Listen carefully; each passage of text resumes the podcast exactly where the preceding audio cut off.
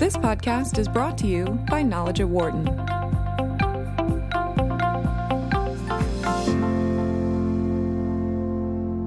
Burnout has become one of the most talked about workplace topics, and its impact is far reaching. The 24 7 pace of work and scant resources can easily put busy professionals on a path to burnout, a cycle that is only accelerated during the COVID 19 pandemic.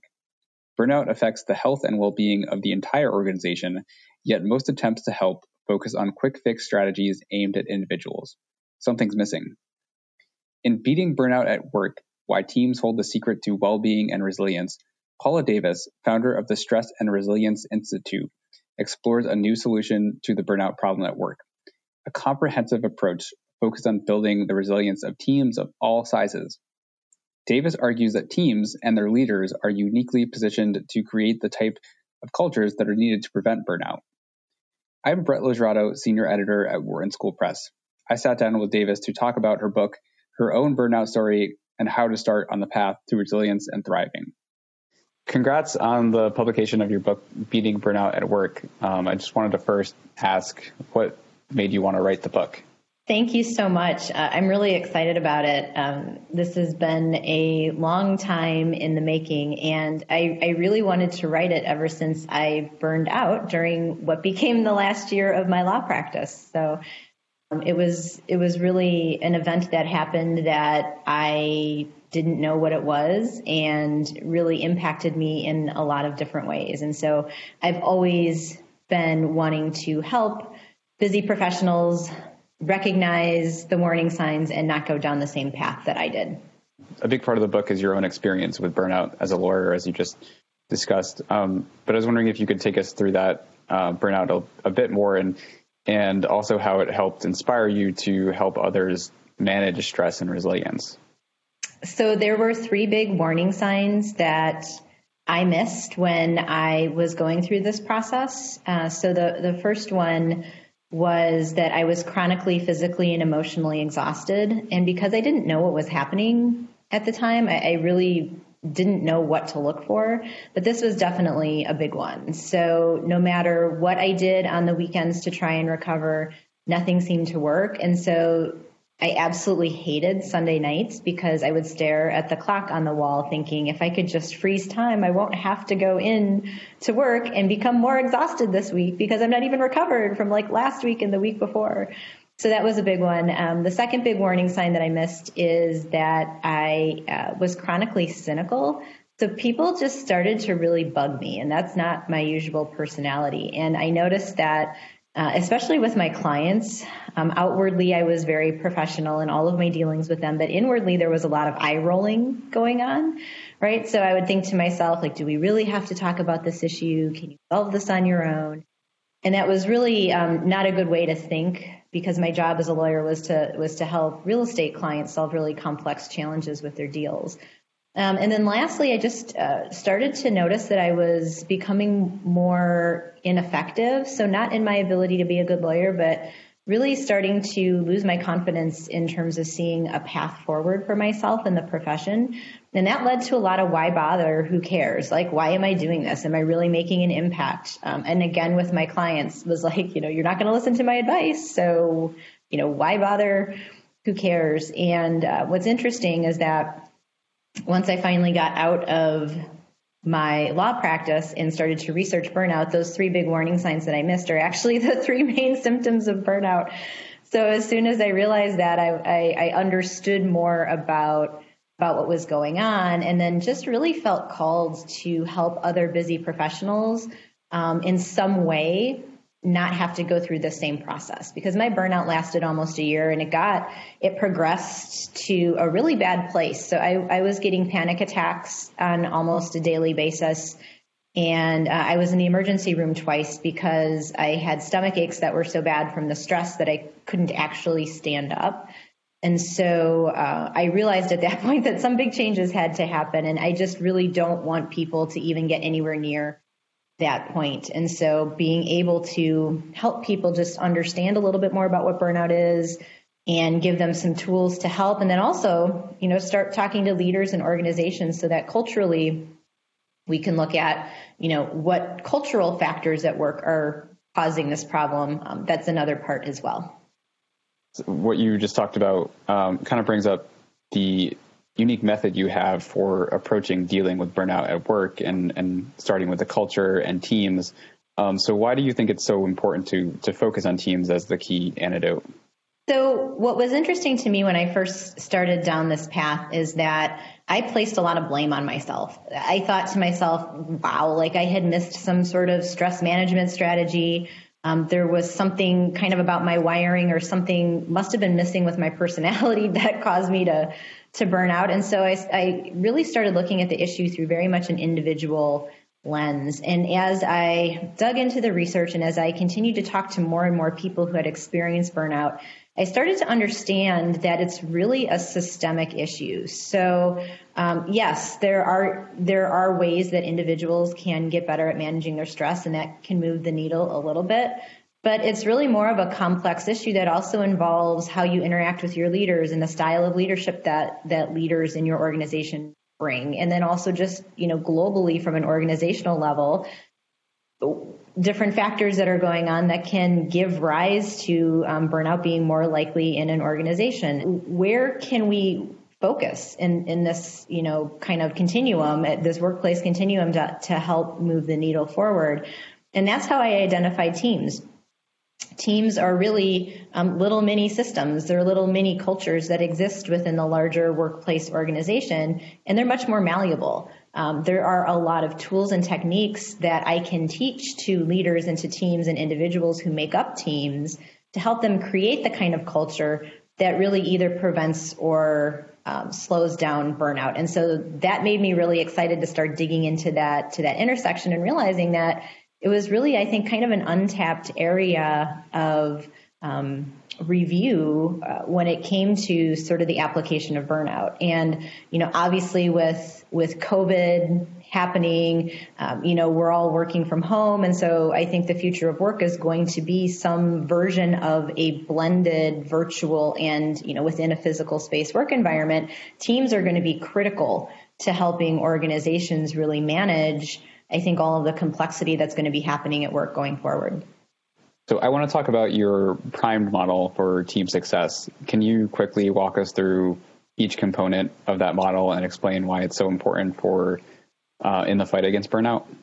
Uh, so the primed model was really um, the result of me just looking at dozens, if not hundreds, of research studies, looking at if we're going to talk about helping teams sort of build the positive cultures that they need to to slow down burnout, what are the ingredients uh, that teams really have to focus on in order to make that happen, to build resilience, to build thriving, to build this sense of well-being and positive culture that we know can either slow down or reverse um, burnout. And so um, primed is the acronym that I created from from reviewing that research and just talking with all of the teams that I've worked with. So the P is uh, psychological safety and psychological needs. So the P is really the foundation of um, building resilient and thriving teams. And so teams have to be able to develop trust. So that's the psychological safety, trust at the team level.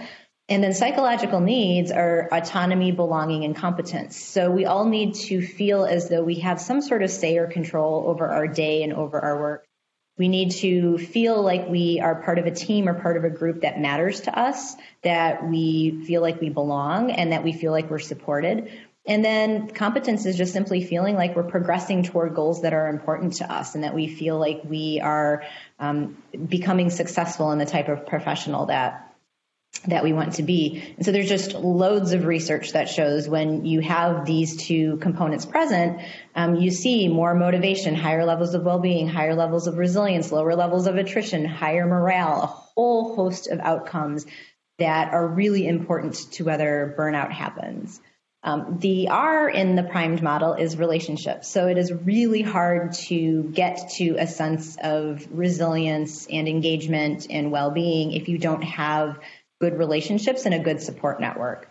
The I is about impact. So, do you feel like you are making an impact in your work? Do you feel like you're influencing the greater good or the world around you? And do you derive a sense of meaning and satisfaction from your work? The M is about mental strength or mindset. So, this is often very much an overlooked factor when it comes to creating high performing and resilient teams in these positive cultures. And we have to really uh, take a step back and think about um, both individually at a leadership level and then collectively at the team. Uh, how are we thinking about obstacles and stressors and challenge and change? And so there's a lot of great techniques to help us kind of increase our individual and collective mental strength.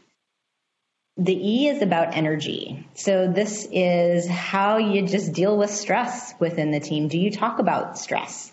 Um, do you create a sense of positive energy? Uh, I know when I talk to teams, this is one of the biggest areas of issue in that um, we're oftentimes so busy with our own work that we don't pay attention to or recognize signs of overload um, with our team members. And so we have to start paying attention to that.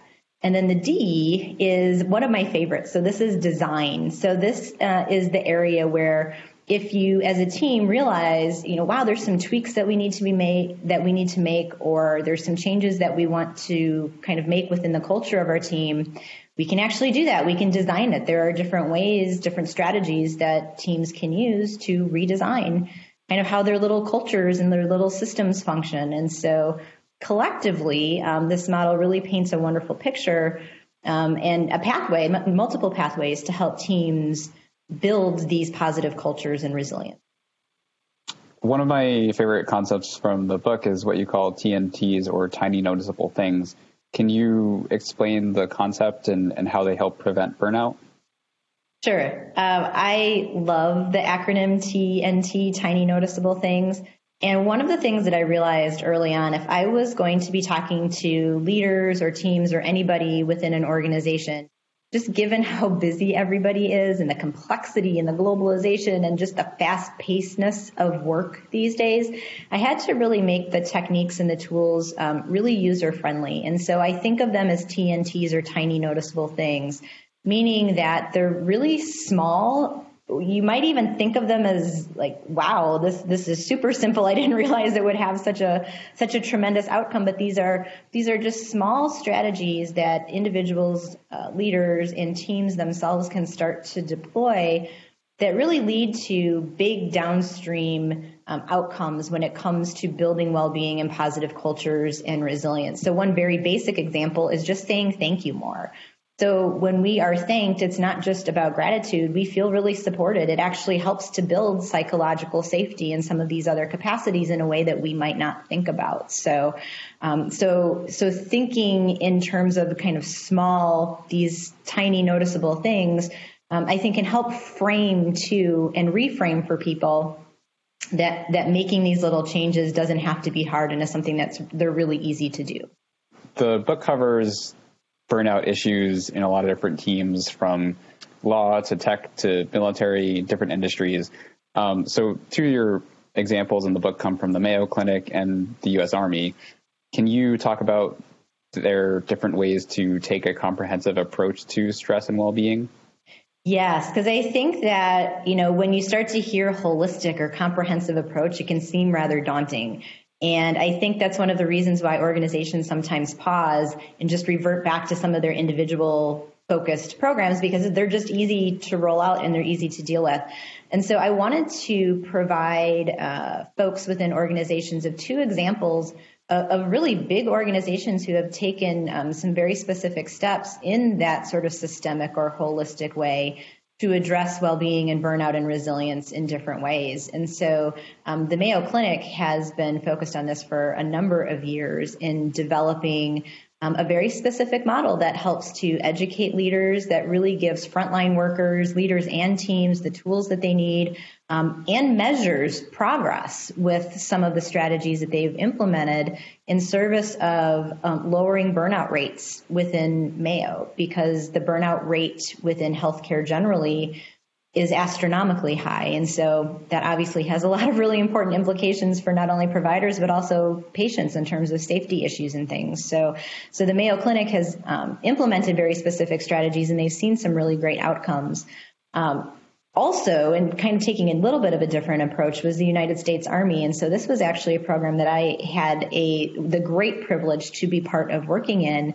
Um, but this was really, uh, you know, General Casey at the time taking a look at the overall mental health of the troops and saying, wow, we really need to up our game and prioritize mental health in the same way that we have always prioritized physical health.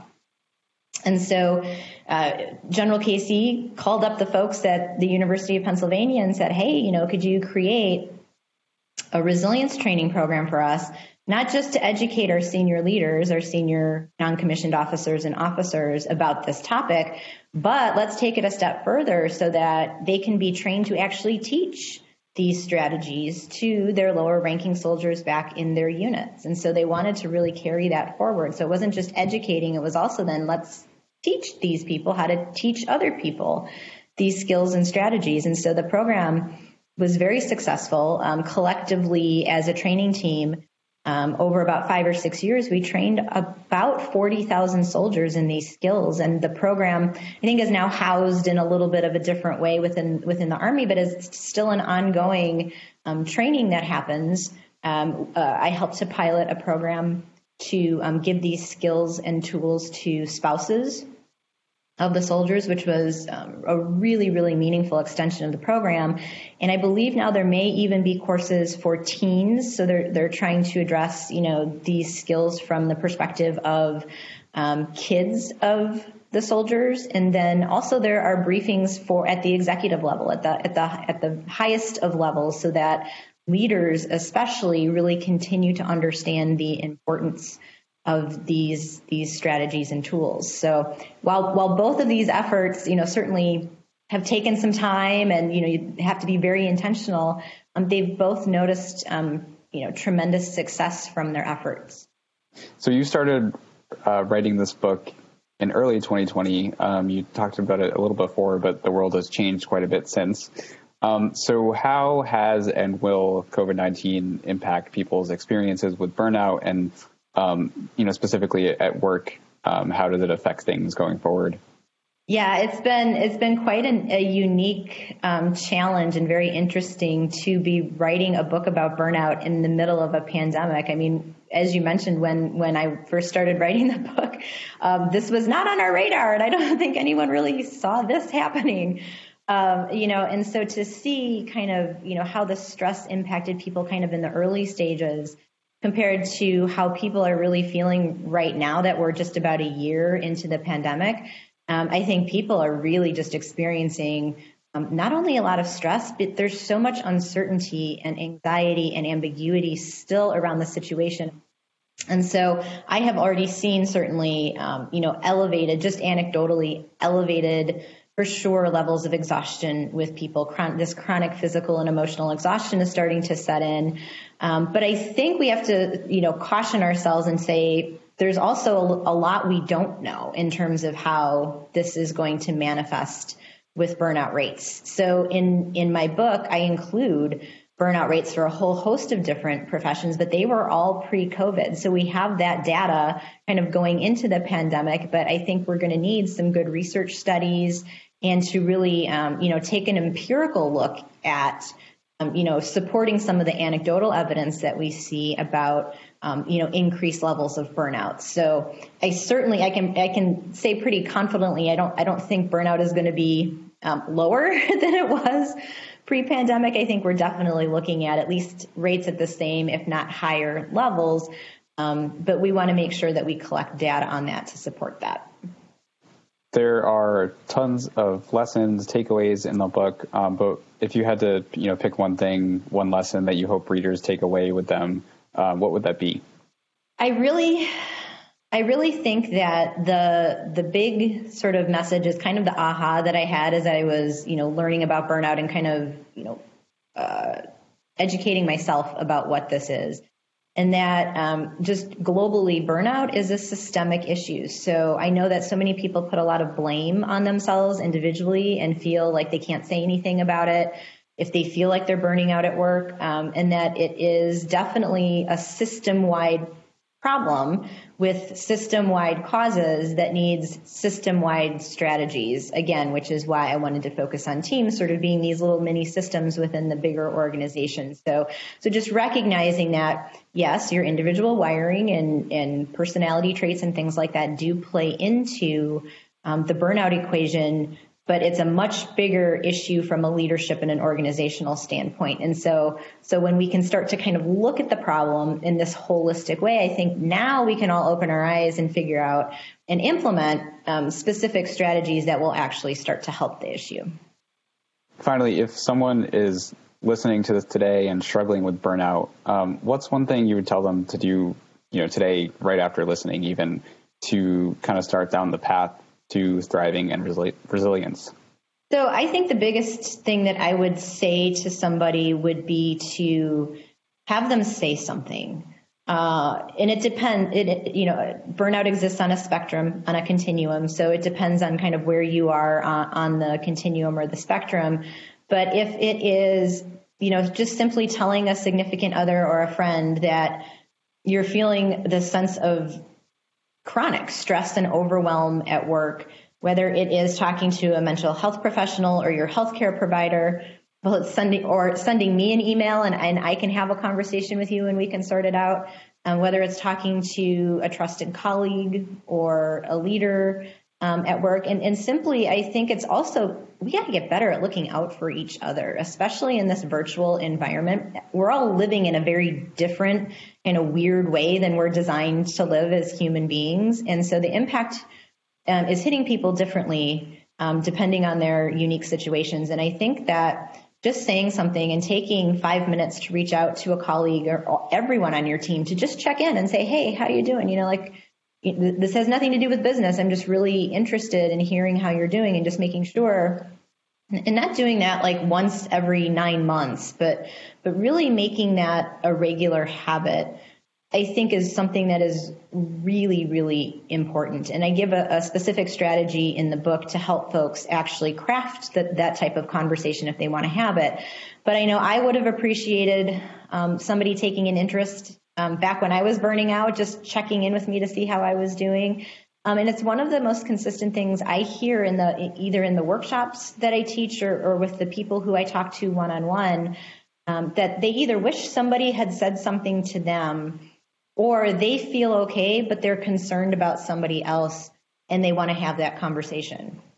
So I think that you know those conversations can sometimes maybe feel a little uncomfortable, but I think um, just given the state of the world, we have to push through that discomfort a little bit and um, put ourselves out there and have the conversation. Because I think I really think, especially again in this unique time, um, it can have a really profound effect on how somebody is just dealing with the world right now. So that would be my biggest piece of advice and takeaway. For more insight from Knowledge at Wharton, please visit knowledge.wharton.upenn.edu.